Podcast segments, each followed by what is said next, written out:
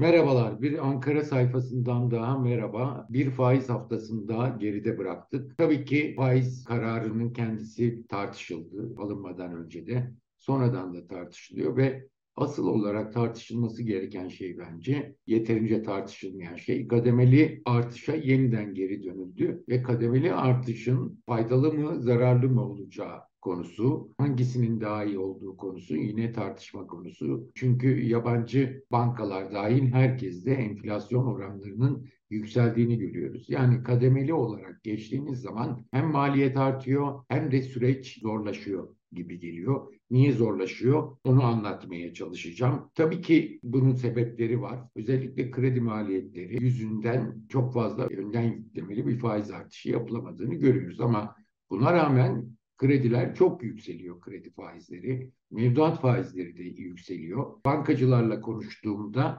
beş puanlık faiz artışının, politika faiz artışının aynen mevduatlara ve kredilere yansıyacağını söylüyorlar. Çünkü bankaların artık maliyetlerini kredi faizlerine yansıtmakta ellerinin rahat olduğunu, bu yüzden bunun aynen yansıyacağını tahmin ediyorlar. Ama önümüzdeki hafta içerisinde bunun ne kadar yansıdığını daha net olarak göreceğiz. Burada sıkıntı, kredi faizleri büyüdüğü zaman özellikle KOBİ'lerde çok fazla sıkıntı başlayacak. Çünkü tüketici kredileri ve ticari kredi faiz tavanları değişti. Önemli ölçüde değişti. Politika faizine bağlı olarak mevduat faizinde de zaten dörtlü bir faiz görüyoruz. yüzde yirmi beşten elliye kadar değişen bir şeydi. Şimdi otuzdan elli beşe kadar değişen bir aralık göreceğiz. dört aylık faiz bence devam edecek önümüzdeki dönem içerisinde de. Şimşek işi zor. Mehmet Şimşek Amerika'daydı. Oradaki temasları konusunda hem kendisiyle giden gazeteciler hem de oradaki hava aşırı olumlu olduğu yönünde bir hava pompalanmaya çalışıldı. Ama durumun hiç de öyle olmadığını kendi duyumlarıma göre söyleyebiliyorum. Çünkü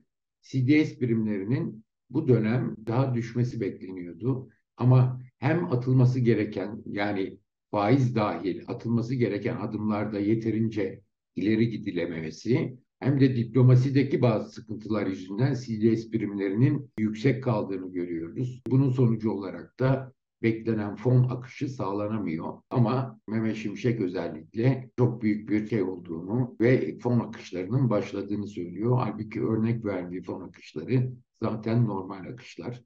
Dünya Bankası kredisi ise yeni ek olarak verilecekler. Zaten proje kredileri ve uzun bir zamana yayılacak ve gerçekleşmelere dayalı realize olacak krediler. Yani fon akışının sağlanamadığını görüyoruz açıkçası. Bütün bunlar nedeniyle beş puan yerine yedi buçuk puanlık bir artış olsaydı bence daha doğru olacaktı. Çünkü enflasyon beklentileri yüksek ve bir an önce negatif reel faizi küçültmek en azından gerekiyor. Tepav'ın bir araştırması çıktı. Ekim ayında en geç, hiç olmazsa beklentilere üzerinde, enflasyon beklentilerinin üzerinde bir faiz vermek gerektiği söyleniyor. E, burada da beş puanla buna ulaşılması mümkün değil. Bir güvensizlik söz konusu tabii yabancı sermaye gelme işinde de, C D S birimlerinin düşme işinde de. Bunun en önemli nedenlerinden biri Cumhurbaşkanı Tayyip Erdoğan'ın geçmiş performansı. O yüzden de tekrar geri döner mi diye bir tedirginlik var ve bu kırılabilmiş değil.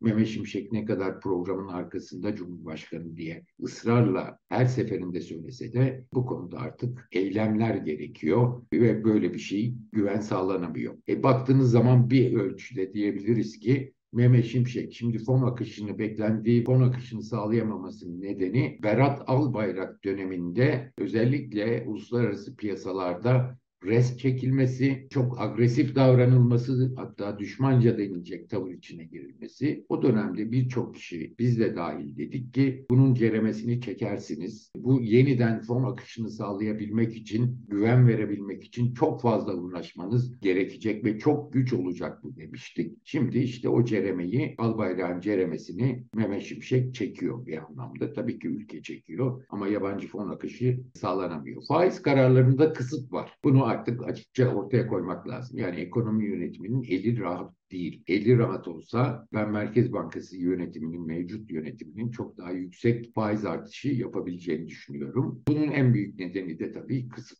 ların başında yerel seçimler geliyor. Mart sonunda yapılacak yerel seçimlere kadar dediğimiz gibi kredilerin fazla, yani büyümenin fazla daralmasını istemiyor Cumhurbaşkanı Erdoğan. Zaten Amerika'da da söyledi bunu ama çelişki bir yandan da büyümeden taviz vermeden enflasyonu yeneceğiz. Daha önce yendik, şimdi de yeneceğiz diyor ama geçmiş dönemle şimdinin farkı çok fazla ve çok büyük bir yıpranmışlık var. Güvensizlik oluştu. Bunu silmek için, onarmak için çok daha büyük çabalar gerektiriyor. Ben hatırlıyorum Hikmet Ulubay döneminde doksan dörtte Tansu Çiller'in söz verip de yapmadığı şeyler yüzünden Hikmet Bey'le o zaman konuşurduk. doksan dokuzdu. I M F'le iki sene görüştü. Niye bu kadar uzadı dediğimizde adamlar önüme Tansu söyleyip de yapmadıklarını koyuyor, size güvenimiz yok diyor. O yüzden de iki bin yılı, iki bin bir yılı programında önden beslemeli bir şey yapıldı. Yani kararlar önceden alındı, güven sağlandı, radikal kararlar,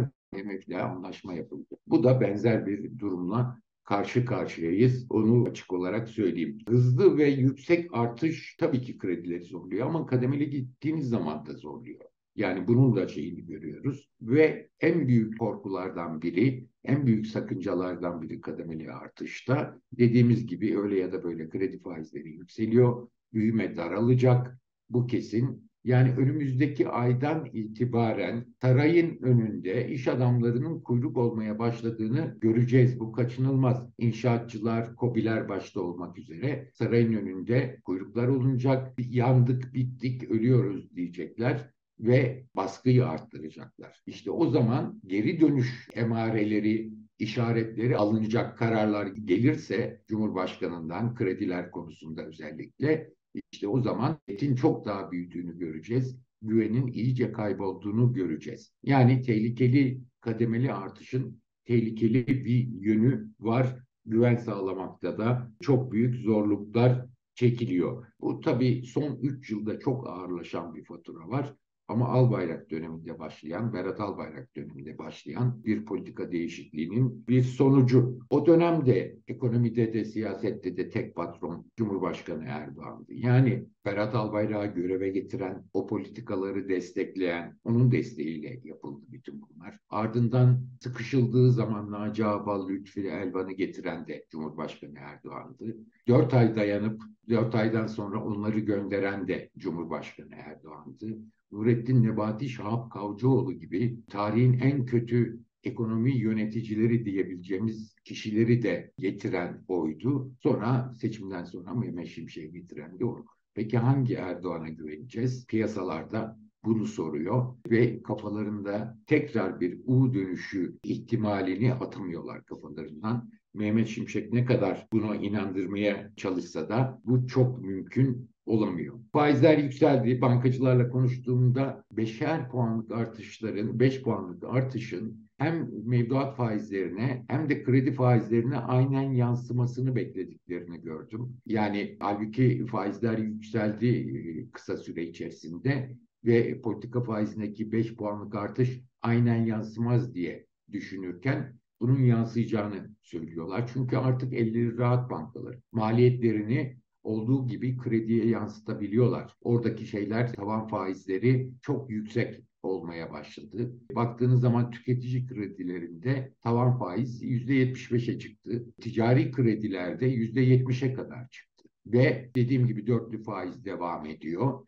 Kur korumalı mevduattaki faiz politika faizi kadar yani otuza çıktı. O yüzden de K K M'den dönüşler için verilen Türk lirası mevduat faizleri de kademeli olarak artıyor. yüzde elliye gidiyordu. yüzde yirmi beş elli arasıydı. Şimdi otuz elli beş arası. elli beşi de daha yüksek mevduatı olanlar ve dövizli K K M'den dönenlere veriyorlar Türk lirası mevduatta. Bu önümüzdeki hafta daha netleşecek. Yani veriyorlar demek şu anda tam olmayabilir. Bunu görmemiz bekleniyor bankacılar tarafından da bu oluşturuluyor. Krediler konusunda tabii ki bu oranlara çıkmıyorlar bankalar. yüzde yetmişlik ticari krediye. En ucuz veren banka Ziraat Bankası yüzde elli gözüküyor. Kimlere veriyor? Ayrıcalıklı şeyler oluyor mu? O konuda da yine şaibeler var piyasada doluşan. Ama yüzde elli beş altmışla özel bankalar ticari kredi veriyor. Ama bir şartla veriyor. Kredi faizlerini, sana verdiğimiz kredi faizini her politika faizi artışında o kadar yükseltiriz diyorlar. Yani şimdi yüzde otuz politika faizi yüzde elli beş ile kredi veriyor. Önümüzdeki ay beş puan artarsa politika faizi bu sefer altmışa çevirecek verdiği krediyi. Bu şartla kredi verme yoluna gidiyorlar. Bankalar rahat olduğunu söyleyebiliriz. Bankalar risk almadı. Uzun dönemli yükümlülüklere girmediler mevduat ve e, kredilerde. O yüzden de risk almadılar. Bu, bu dönemi biliyorlardı. Faizin artacağını, o dönemin geleceğini biliyorlardı. O yüzden risk almadılar. Şimdi buradan çok fazla yükleri yok ve gelen politika faizini, mevduat faizine yansıtıp ondan sonra da kredi faizine yansıtıyorlar. Bankaların sıkıştığı tek konu var. Zorunlu olarak aldıkları devlet tahvilleri. Burada da bir yükseliş var. yüzde yirmi sekiz on yıllık tahvillerin faizi çıktı. Burada da şöyle düşünüyor bankalar. Ya on yıllık tahvil beklediğimiz zaman zaten mecburen faizler düşmek zorunda ileriki dönemde ve bu biz, bizler için karlı bir enstrüman haline gelecek diyorlar. Ve şimdilik oraya dokunmuyorlar ve de oradaki riski çok fazla büyük görmüyorlar. Bankaların keyfi yerinde diyebiliriz. Daha önceki dönemde de karları yüksekti. Yine karlarının yüksek olduğu bir dönem yaşayacaklar gibi gözüküyor. Büyük şirketler özellikle oradaki faizlerin yükselmesi genellikle dışarıdan da kaynak bulabilen büyük şirketler için yine karlı bir hale geliyor. Dar ve sabit gelirli, işçi, memur, emekli son üç yılda bu işin ceremesini ödemişti yüksek enflasyonla ve uygulanan politikalarla. Şimdi bunlara KOBİ'ler eklenecek, esnaf eklenecek. Önümüzdeki dönem bunlarla birlikte yük paylaşılacak. Sürpriz biçimde sermaye kesimine seçimlerden sonra vergi gelmezse, özellikle gelir vergisi ve kurumlar vergisinde artışlar olmazsa, rant vergisiyle ilgili bir düzenleme olmazsa yük tümüyle bu dar ve sabit gelirli kesimin üstünde olacak. Dediğimiz bir sarayın önünde kuyruklar oluşacak. Özellikle inşaatçılar girecekler kuyruğa, KOBİ'ler, esnaf dernekleri girecekler sıraya. Çünkü iç talep yavaşlayacak. İç talepteki daralmaya bağlı olarak işler yavaşlayacak ve şimdiye kadar son üç yılda bol ve ucuz krediye alıştırılmış olan bu kesimler birdenbire şokla karşılaşacaklar. O dönemin ceremesini çok çekeceğiz. Çünkü ucuz ve bol kredi nedeniyle Nebati ve Kavcıoğlu döneminde tabii ki Cumhurbaşkanı'nın isteğiyle verilen krediler nedeniyle verimlilik artışı sıfır. Tümüyle harcamalara gitti. Alınan paralar hiçbir şekilde ileriye dönük yatırımlar yeterince yapılmadı. Yatırım yapıldı ama bu maliyetleri düşürecek, verimlilik artırıcı yatırımlar olmadı. O yüzden de şimdi çok daha zor bir dönemde bilip çatmış durmuyoruz. Dediğimiz gibi yine esnaf ve bu işin ceremesini çekecek. Fatura kime derken fatura işte dediğimiz gibi yine dar ve sabit gelirliye